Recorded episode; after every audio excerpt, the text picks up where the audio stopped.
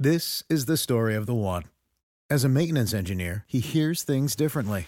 To the untrained ear, everything on his shop floor might sound fine, but he can hear gears grinding or a belt slipping. So he steps in to fix the problem at hand before it gets out of hand. And he knows Grainger's got the right product he needs to get the job done, which is music to his ears. Call, clickgranger.com, or just stop by. Granger, for the ones who get it done. Rich girl and you're gone too far cause you know it don't matter anyway. You can rely on the old man's money. You can rely on the old man's money. It's a bitch girl. This is Sandy Clough and Sean Drotar on Mile High Sports. Money, money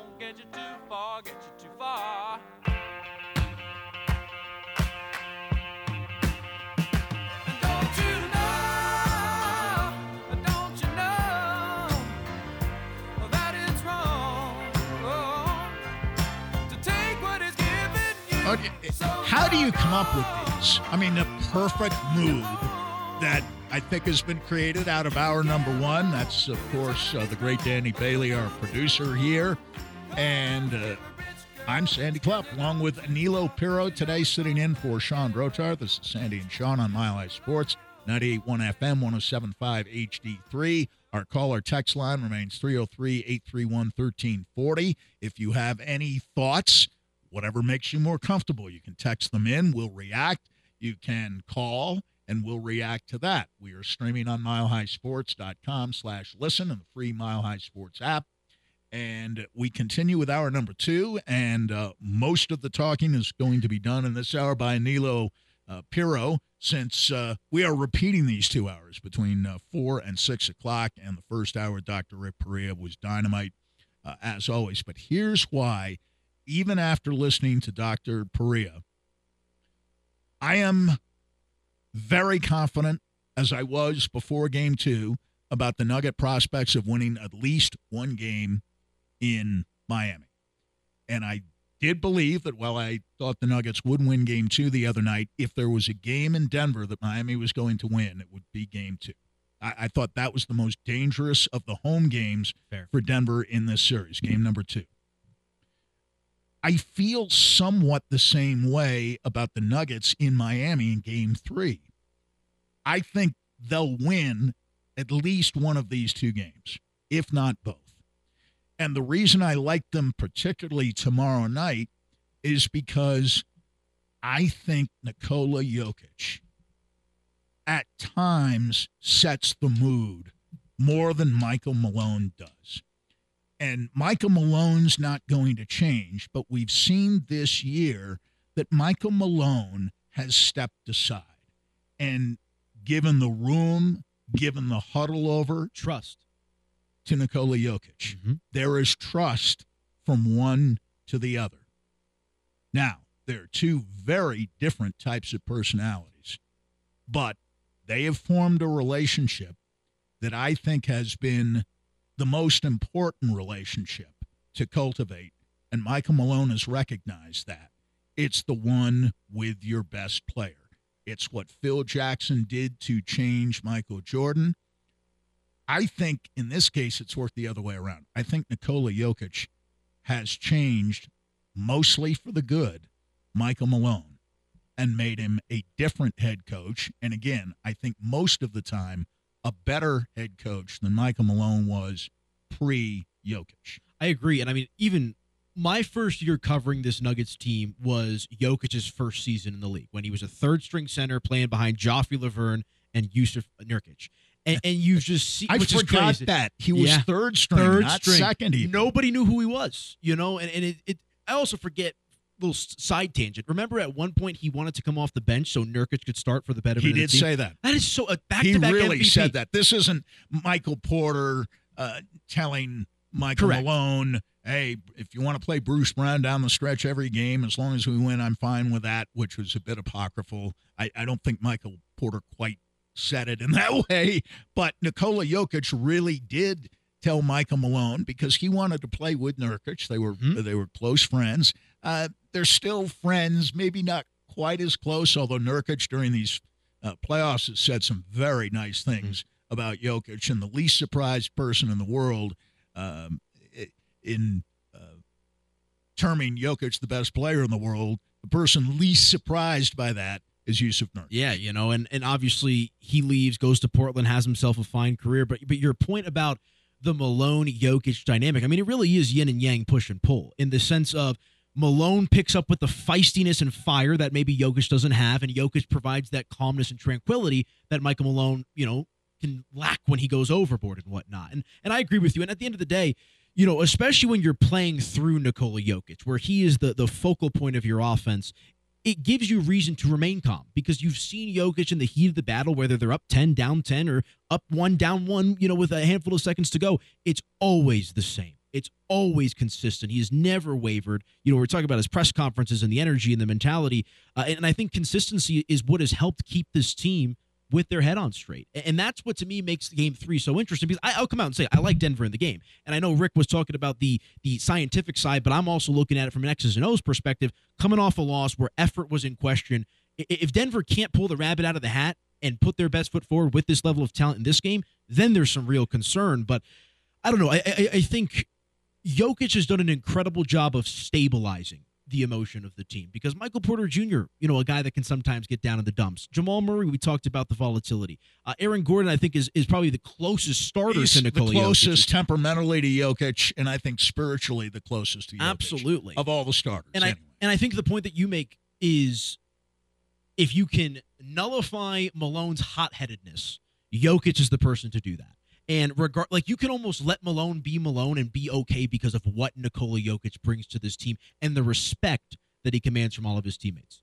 well said. And I, I think you look at game one, and uh, I'm sure you'll answer these questions Yeah. the same way I I, I would. Uh, they're somewhat rhetorical. Game one. Now, who is the tougher team of the two in game one? The Nuggets were, I would say. Yep. Who was the more active team in game one? Overall, Nuggets. Nuggets, of course. More focused team in game one. Nuggets. Overall. No question. Who was seemingly the team that played without fear and in a much more free flowing manner? In game one. In game one. Hmm. The Nuggets. Nuggets. Always. Now, in game two, tougher team. Miami. More active team. Mhm. Miami. More focused team. Miami. More fearless team. Miami. Tougher implies a certain amount of physical force. What's Pat Riley's favorite word? Force. Mm-hmm. When he was coach of the Knicks, force basketball. People think the bad boy Pistons invented force basketball. Those people are wrong. Dead wrong. The Knicks invented it. Pat Riley Mhm. brought slugfest basketball to the NBA, not the bad boys. Not Yeah. the bad boys who are always overrated on defense and underrated on offense, lest you forget the sixth man they had coming off the bench, who was all offense. Right. All offense. Isiah Thomas was much more offense than defense. Bill Laimbeer, yeah, he was Bruiser. annoying to play against, but I never thought, I thought Laimbeer was a finesse player Mhm. with that outside jumper. I mean, kind of a forerunner to big men today who much preferred. Laimbeer had no low post game whatsoever, and non existent.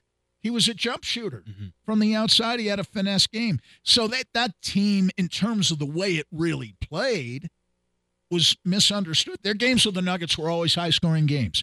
Uh, the first year they won the championship, the Nuggets went into uh, Detroit. No, they were in the finals and lost to the Lakers that year. The Nuggets went into Detroit against the bad boys, put 150 on them, Mhm. destroyed them, put 150 on them. And the difference between the bad boys and Pat Riley's Knicks is Riley never won with the Knicks. You know, it- it's it's No, interesting to see how that dynamic that was changes. more Pat Riley basketball than Showtime was. Jack McKinney invented Showtime, not Pat Right. Riley. Pat Riley will tell you that Jack McKinney in- Mhm. invented Showtime.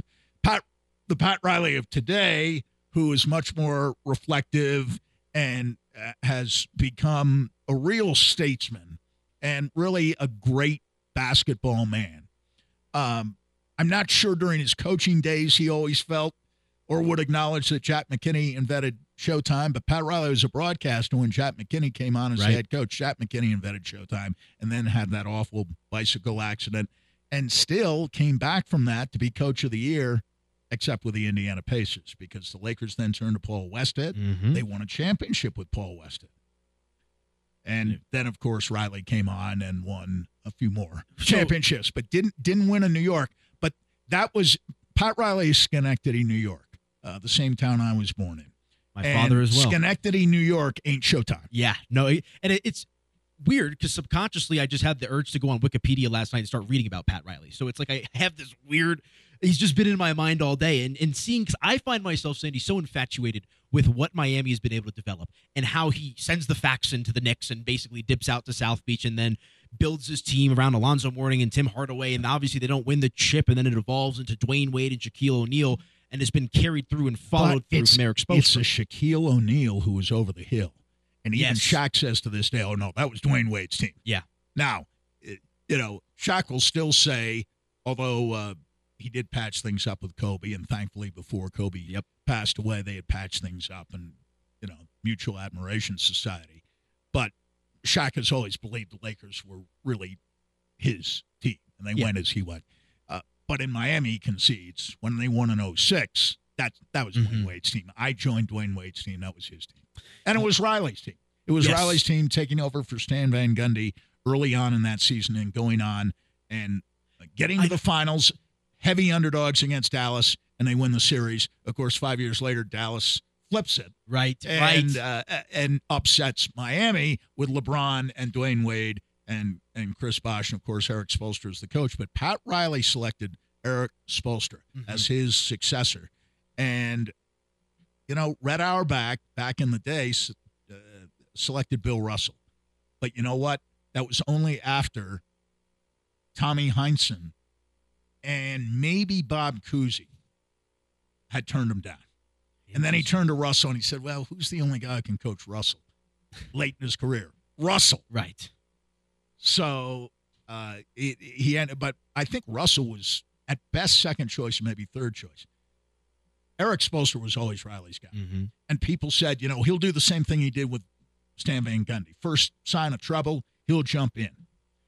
Never happened. Yeah, and I mean, especially Never happened. when you know the reports indicate that LeBron James and company marched into the office after they lost that NBA final to the Dallas Mavericks and essentially said, "We got to get rid of this guy." And Riley said, "You don't call the shots with my head coach." Exactly. You know? Exactly. Backbone. And when James chose to leave, there was no sense that he was leaving because of Spoelstra.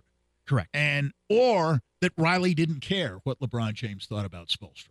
Good, bad, or indifferent. Didn't Correct. matter. Correct. He was Riley's guy and Riley was sticking with him. So I, I will grant you that toughness and force, eh, there's a physical aspect to that.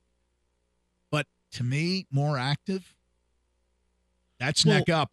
Focused, neck up. Fearlessness, neck up. Fear, fear is a psychological condition. is.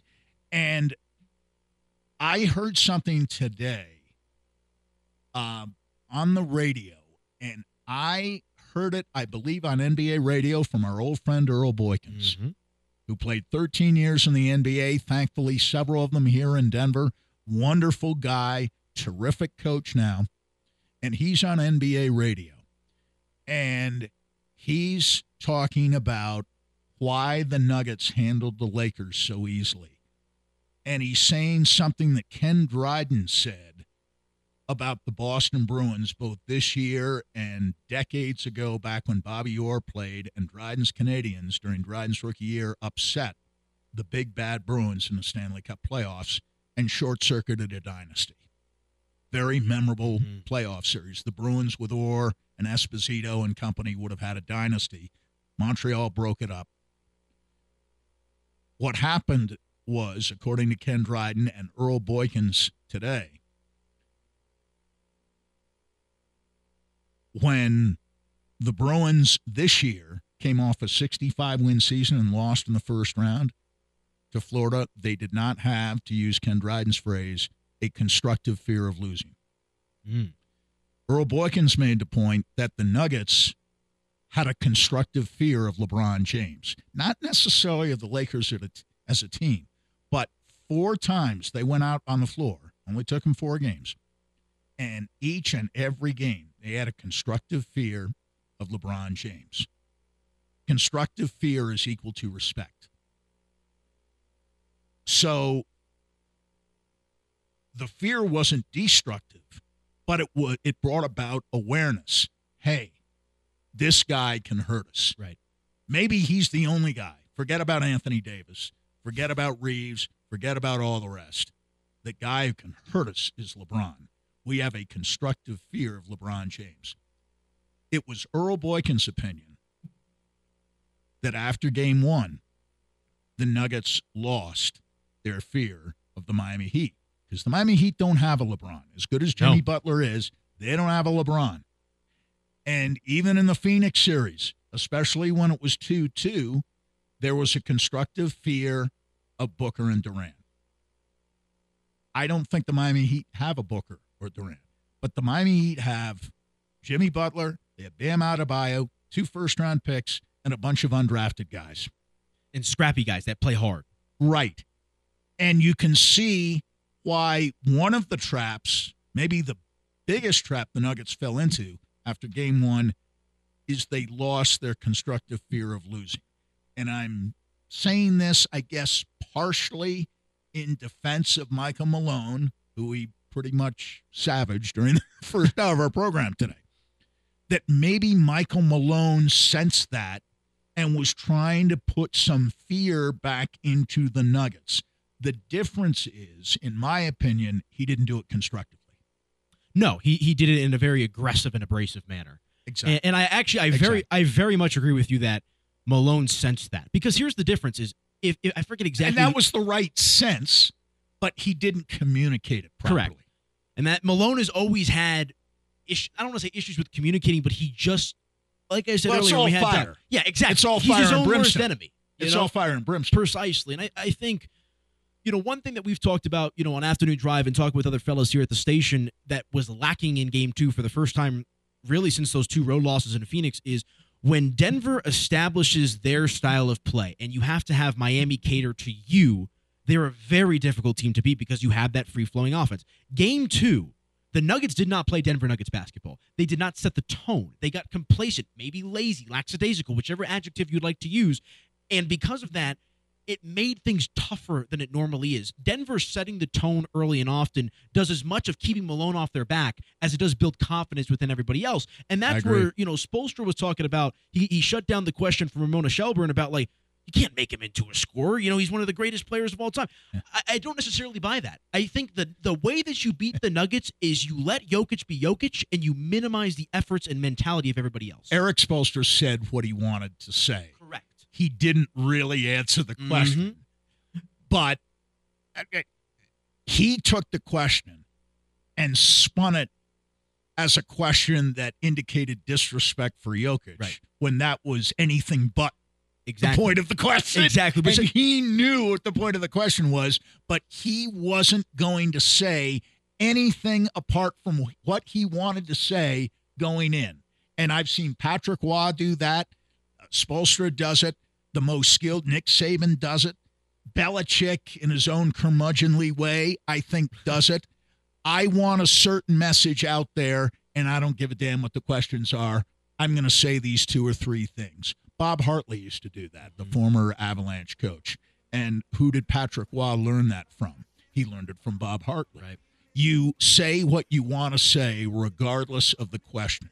I remember in the 2001 Stanley Cup playoffs, quick story Joe Sakic gets hurt in the first round, or I'm sorry, second round against the Los Angeles Kings. Avalanche took the first round over Vancouver. They're playing the Kings in the second round. They split the first two games. They win the third game in Los Angeles, but Sakic suffers a shoulder injury. What Rob Blake described at the end of the playoffs as a shoulder injury of such severity that really during the regular season with a normal human being, it would have been a four to six week injury. Sakic missed one game. It was game four. Wow. He came back. Between games three and four, Hartley's doing his media gathering after practice.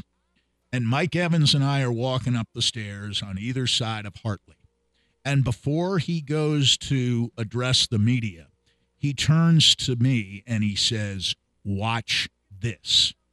He gets asked about half a dozen different ways about Sakic's injury. And you know the hockey mentality Right. in the playoffs Oh, when it comes to talking about injuries, right? doesn't happen. Hartley gave us the indication by saying, Watch this. He knew he'd get asked the same question in different ways over and over and over again. And his phrase was sore shoulder. And he didn't deviate from that. However, the question was phrased, he's got a sore shoulder. Well, does that mean he'll be out? Sore shoulder.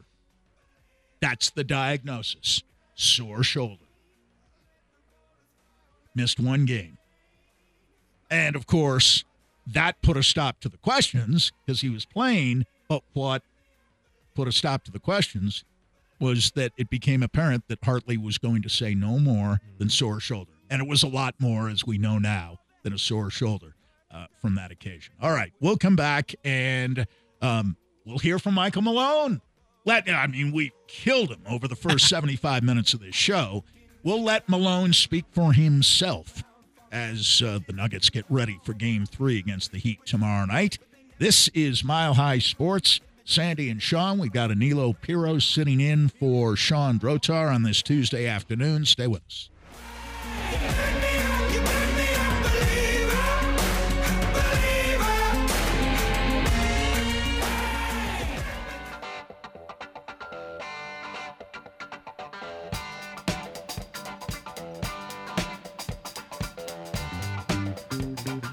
Sandy Clough and Sean Drotar, presented by Superbook Sports. Download the Superbook app and start winning today at superbook.com. Here's Sean and Sandy. Sean Drotar off today. I'm Sandy Clough alongside Anilo Piro on this Tuesday afternoon in the Mile High City, 6th day of June 2023. This is Mile High Sports 98.1 FM 1075 HD3. Our caller text line is 303-831-1340. We're streaming on milehighsports.com slash listen and the free Mile High Sports app. Our producer is the great Danny Bailey, and our thanks to Anilo for sitting in uh, today for Sean, who uh, apparently fell ill watching the Nuggets the other night. No, no truth to that rumor whatsoever. No truth to that rumor whatsoever. Well, uh, at least two of the three people who have been on this program today, including myself and Dr. Rick Perea, have been really tough on Michael Malone. Uh, so we're going to give Malone a chance to speak for himself here in ALO. Yeah, he had the opportunity to meet with the media early today. Talked about a variety of different different topics. Uh, let's start with honesty because Malone. We talked about that with Doc about the dynamic of love and being compassionate. And Obviously, Malone is a hothead and very fiery. Here's Michael Malone in regards to the criticism directed towards his team after the game two loss and why he's able to justify it because he feels as if he's honest. Well, honesty isn't critical, so I don't I don't view it as being critical. I think it was an honest assessment of the game. And before I came out and spoke to you guys, had the same conversation with our players. Never once will I come into a press conference and say something to you uh, that I haven't spoken to our team about. And our players owned it. I asked them after the game, why did we lose tonight? And they told me we didn't play hard enough. They told me we we weren't disciplined enough. So it wasn't critical by any nature. It was an honest assessment. I think it was more accurate, though, not just honest, but more accurate after game two. The problem was maybe his saying on Friday, the next day, something different about game one than he had said right after the game the night before. And then doubling down on the negative review of Denver's game one performance, saying we did not play well. Yes, his criticism was more pointed and more severe after game two, but what he said after game one, in Dr. Rick Perea's mind, set the stage, at least psychologically, for game two. Created some anxiety that didn't need to be there. Jamal Murray after game one, we played beautiful basketball. There, there, there isn't there isn't much uh, there to leave for Right. interpretation, right? We played beautiful basketball. That was an honest and accurate assessment. Michael Malone's after game assessment of the Nuggets Thursday night was honest and I believe truthful, accurate. But for some reason on Friday, he decided, I guess after looking at the film or tape, that he had changed his mind, that the Nuggets didn't play very well. And then he kind of doubled down on that Saturday. And that's what mystified me. I, I don't think the point has that much to do with honesty. It has to do with communicating between games one and two, not a Pollyannish message, but an honest message that would have been perfectly justified had he broken it down and said, I love the first three quarters, didn't love the fourth quarter at all on either end of the floor. And we took what should have been a stress free game and made it that much more stressful. We have to be aware of that. When we're at the top of our game, I love our team, but we can get careless and sloppy. By making a blanket review of game one the way he did, I don't think he left himself very much room to react to a loss because he was critical after a win. And that's what I think is confusing to the public and more importantly to his players. He- Some of them anyway. he gets just very wrapped up in the moment. And, and, you know, I know he didn't change his tune this morning, but one thing my good friend Jeff Morton, you know, was talking about this. Him and I were going back and forth. And Right. you get a better understanding of where Malone is at when he talks with the media the day after a game at practice because he's cooled down. You, you, he has an inability to separate the emotion from reality. I agree with you most of the time. But last that's Right, what this confused me about game one. That after the game, he reacted as a winning coach would react in the NBA finals. He seemed pleased. Then the next day, he heated up, got himself all worked up. Oh, we didn't play well. Oh, they they should have made most, if not all, of those threes because they were wide open. Yes, coach, they were wide open, but they were completely out of sync, completely out of rhythm. A lot of them were taken in desperation as the shot clock was running out. Mhm. I didn't see them take nearly as many uncomfortable threes in game two as they had in game one, even though they were shooting from similar spots on the floor. There's a it, not all 20 footers, 25 footers, 10 footers, 12 footers are created equal. You can shoot completely different shots from one game to the next from exactly the same position on the floor. And some can be easy and some can be difficult. And what you have in Jokic, and the reason why I think he is unique in this regard, is that Jokic makes quote unquote easy shots, comfortable looking shots, and uncomfortable looking shots both look easy. But most players, including most Nugget players, aren't like that. Miami Heat players aren't like that. When Butler goes to his right hand and doesn't pump fake, he can shoot from the same spot he shoots from going left after pump faking. One shot he makes regularly going right, the other he misses or gets blocked a fair share of the time going left. He's shooting from the same spot. What's the difference? The difference is you're in rhythm on one and out of rhythm on the other. Yeah, and, and I think you know, speaking of rhythm, Malone also talked about how discipline and communication obviously needs to be better. And I find this soundbite that you're about to hear so funny because the specific number of plays he counted them all out. Like you know, he's got like his okay, that one, that one, that one. This is the anal part of Malone, but Yeah. we'll let him speak for himself. Here he goes. Well, I, I showed 17 clips this morning, and they were just every clip was a, a, a discipline clip, if you will, where a discipline, whether it was game plan, whether it's personnel, whether it's defending without fouling, whatever it may be. 17 clips added up to over 40 points in game two. And that, that to me is staggering. So what we can do better is just be a lot more disciplined in terms of the game plan, who I'm guarding, and most of that stems from communication. You know, a, a saying I learned a long time ago communication is concentration.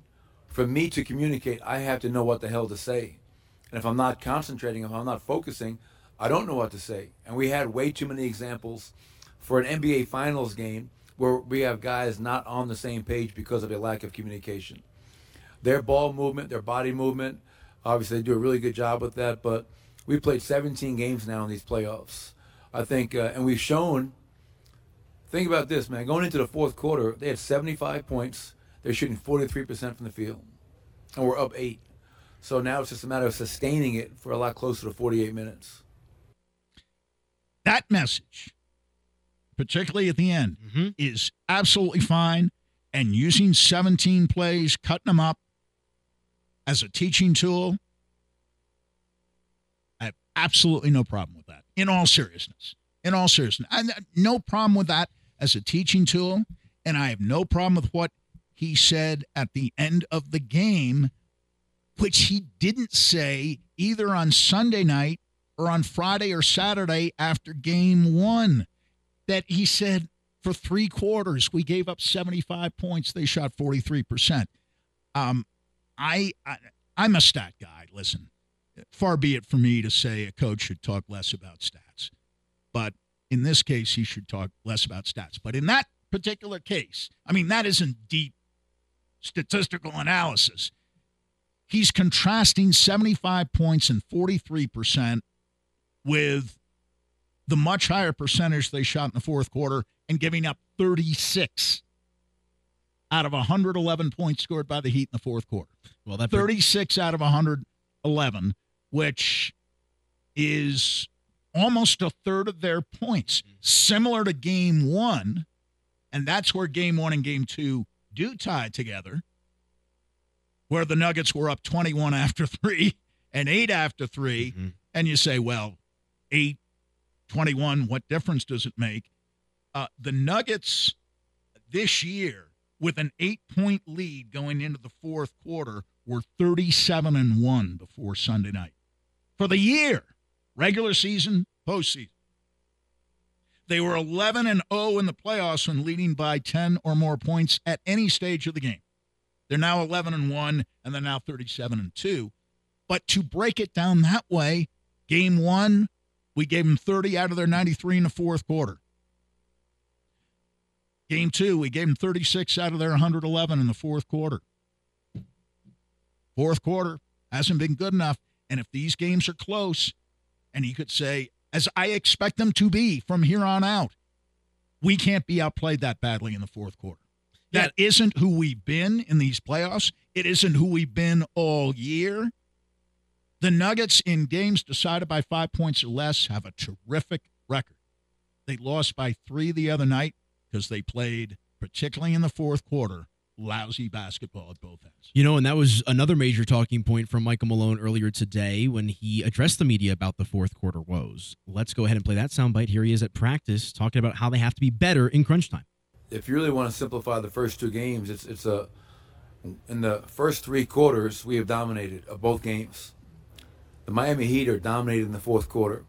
They're averaging 30 points, 33 points a game in the fourth quarter, shooting over 60% from the field in the fourth quarter, and over 50% from three. So we're up eight going into the fourth quarter. In game two, we're up 21 going into the fourth quarter of game one and they opened up on a 15 to 2 run in that fourth quarter to take control of that game. So how can Michael help himself? How can everybody else help themselves? Communicate, be disciplined, and it starts with the defense. If we defend and rebound, we can get out and run. We had 18 fast break points in game 2, 16 in the first half, and 13 in that second quarter. And obviously, as I mentioned, we're not getting any runouts in the fourth quarter because we're defending nobody. Basically, everything you just said. Yeah, and, and- but but that's that's the point you made Right. that generally a day or two in this case after a loss, he's calmed down. He's more analytical. His communication is better. So, all the more reason to say, fear not. the Nuggets will bounce back and win game three tomorrow night and take a 2 1 lead in the series.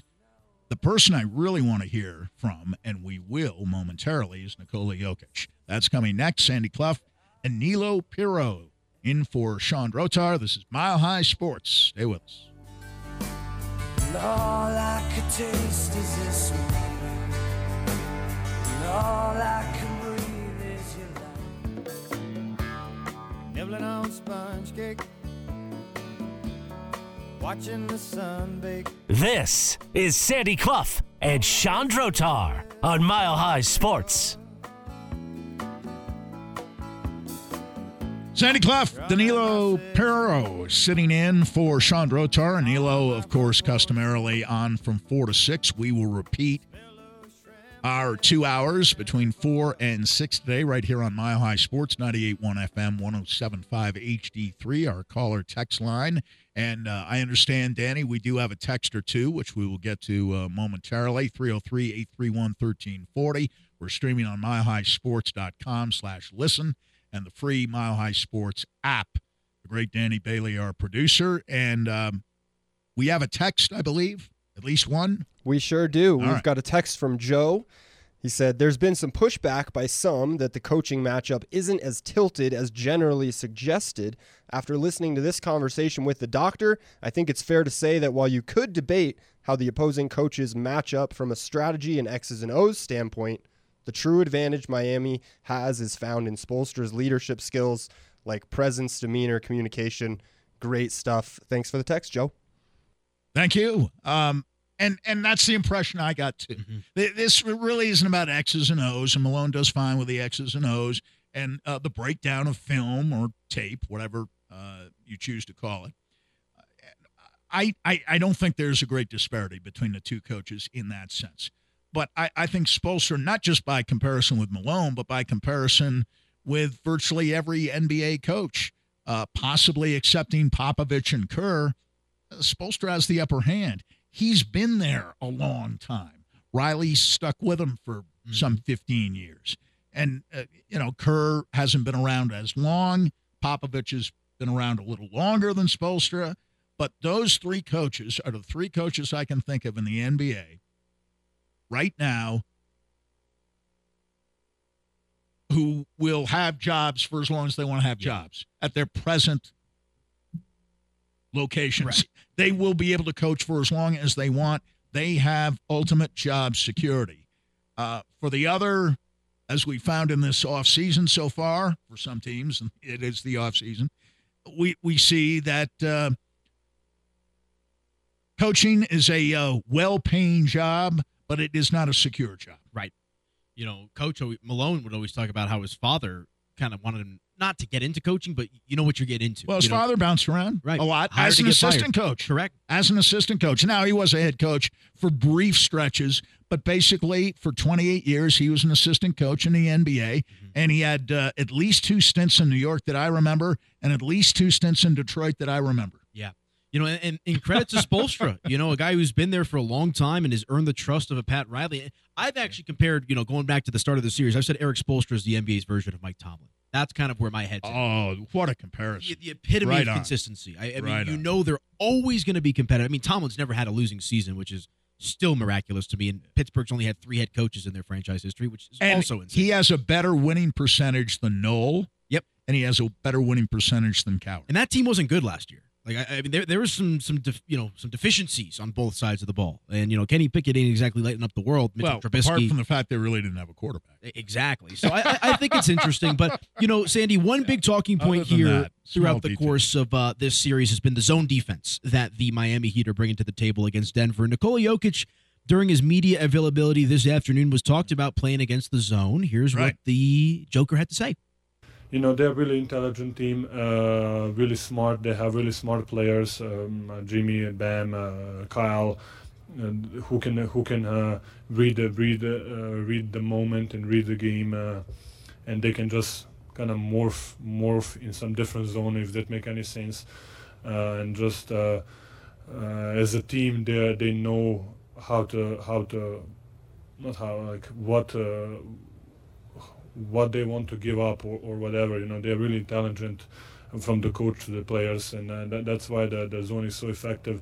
Not just against us, uh, it's against uh, the the whole playoffs. You know, um, but. Uh, some sometimes we get a we get a good look, sometimes we don't. But I think that's uh, even in a regular man to man. Sometimes you get a good shot, sometimes you don't. And that's the part of the answer the end that I remember, and I just started laughing. Hey, Yep. sometimes uh, the zone can force you into bad shots, but man to man can force you into bad shots too. Listen, uh, I I heard that entire answer live as it was given on NBA radio earlier today, and uh, he's much more polite than than I would have been when he was asked. You know, basically the question was, "How do you plan to attack the zone defense?" And he started. So I'm not going to tell you that. And I would have said, "Well, uh, whenever you talk with Spoelstra, if he told you when and how and under what conditions they're going to use the zone, I'll be glad to answer your question." Right, right, exactly. Uh, I know he probably didn't reveal that. So uh, I'm no more going to tell you uh, about how I'm going to attack the zone or we're going to attack the zone than he uh, was uh, in not telling you about when and how and under what circumstances he'd use it. Uh, listen, uh, I, I to me that's that's a great answer, and that is typical Nikola Jokic. Uh, That's what makes him so special. unflustered, unflappable. Hey, they're a smart team. That's why they can use different defenses. And he used a great word. They can morph from man to man Yep. to zone, and it's almost not even noticeable when they do it, at least initially. Once you see a player cut through and nobody follows them, okay, they're in a zone. but that might take a little while, a few seconds. But th- I thought actually the answer was fine, though not revealing, and there's no reason it should have been revealing. Yeah, I mean, it's like the equivalent of a football player or a football coach telling you what the first 15 plays are going to be. You- yeah, you- hey, give me the script. yeah, exactly. Like, you're, you're not going to show the Could you please, coach, tell me what the script is going to be And Sunday? you know, I think when it, when it's all said and done, I, I just I can't wait for this game. Like I hate that we have two days off in between because I'm ready to Well, sink my teeth in. You know, you know? it's just, just tomorrow. Pump the brakes. It's coming up. It's coming up. It's going to be exciting because it, it, it, it feels like, and I know that we talked about, you know, regardless who wins or loses, it's still a live series, but it feels like if Miami can pull this game out, knowing you have to play game four in Miami again, momentum will really shift. And, and I, I, I the point that you made about Earl Boykins is really sticking with me, the, the comment that he made, because it felt like Denver was up and ready for Phoenix, even going back to Minnesota because they knew what lied ahead of them, right? They reaching for something, you know, Yeah. the, the cookie jar at the top of the shelf, whatever it might Yeah. be. I wonder if the emotions were kind of let out of the bag, knowing that Miami, I don't want to say is an inferior opponent, but doesn't have that star power that maybe some of these other yeah, teams have. It's it, it, it's so different from the type of opponent they've been playing, where you had, and maybe I'm oversimplifying here, but Minnesota, Edwards, and Towns are the only guys you really worry about hurting Yeah, you, right. right? And even Towns, I think that's marginal. Edwards, yes. Second series, Booker and Durant, and maybe Paul. Well, Paul gets hurt. So then it really is just Booker and Durant. Nobody else worries you on the Phoenix Suns other than those two. Third series, LeBron and Davis, but especially LeBron. You're not really worried about anybody else. Yeah, Austin Reaves had some good moments and played very well in the series, but the Nuggets were never going to be worried and had no need to be worried about D'Angelo Russell, for example. Um, Hachimura is a nice complementary player, but he's not going to beat you by himself. Correct. And, you know, he started some games and he came off the bench at times in that series. So you, you're used to worrying about two people. And I guess with the Heat, you could say that the two best players are Adebayo and Butler. But to me, in this series anyway, you know, last series, I thought the best player was Martin, to be honest with you. and then Butler and then Adebayo, who did not have a great series against Boston because the matchup for him Right. was a combination of Williams and Horford, and they're totally different guys, body yeah. types. Not not just inferior players, but completely different body types from Jokic. But in the past, though, Jokic will be Jokic against Adebayo. Adebayo playing against Jokic, he's had a history of getting his points Mm-hmm.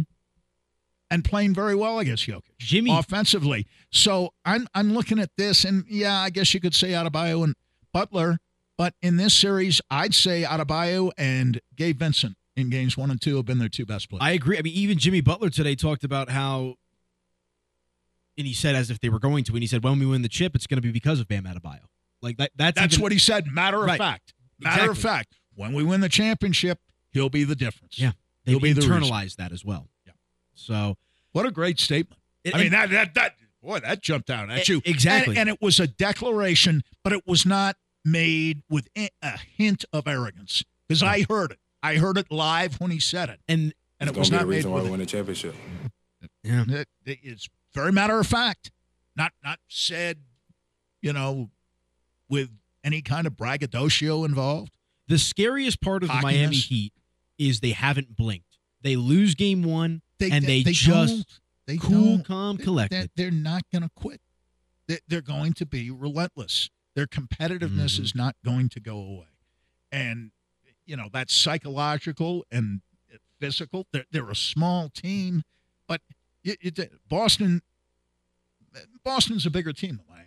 Mo- most every Yeah. team in the league is a bigger team than Miami.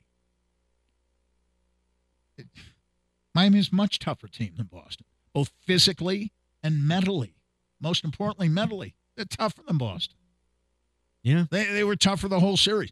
Boston came back and tied the series on talent. Well, we wish Sean Drotar a speedy recovery. Uh, we will be back tomorrow between 2 and 4. And if you missed any portion of the last two hours, you can catch up over the next two hours right here with Sandy Clough and Anilo Perea on Mile High Sports. the kitchen